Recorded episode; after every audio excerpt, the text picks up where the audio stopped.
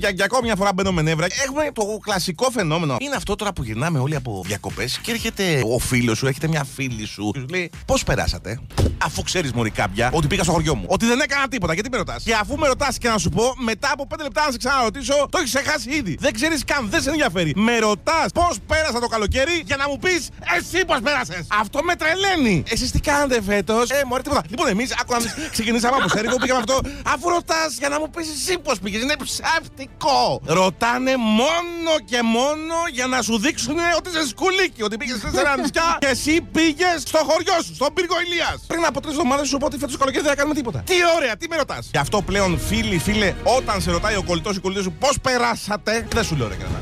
Πήγες Δεν φανόλη. σου λέω. Πήγες. Ξεκίνησα με σπέτσες, μετά πήγα Μύκονο, μετά πήγα Τίνο, μετά πήγα Πήλιο, μετά πήγα λίγο Καστοριά. Αυτά. Εσύ;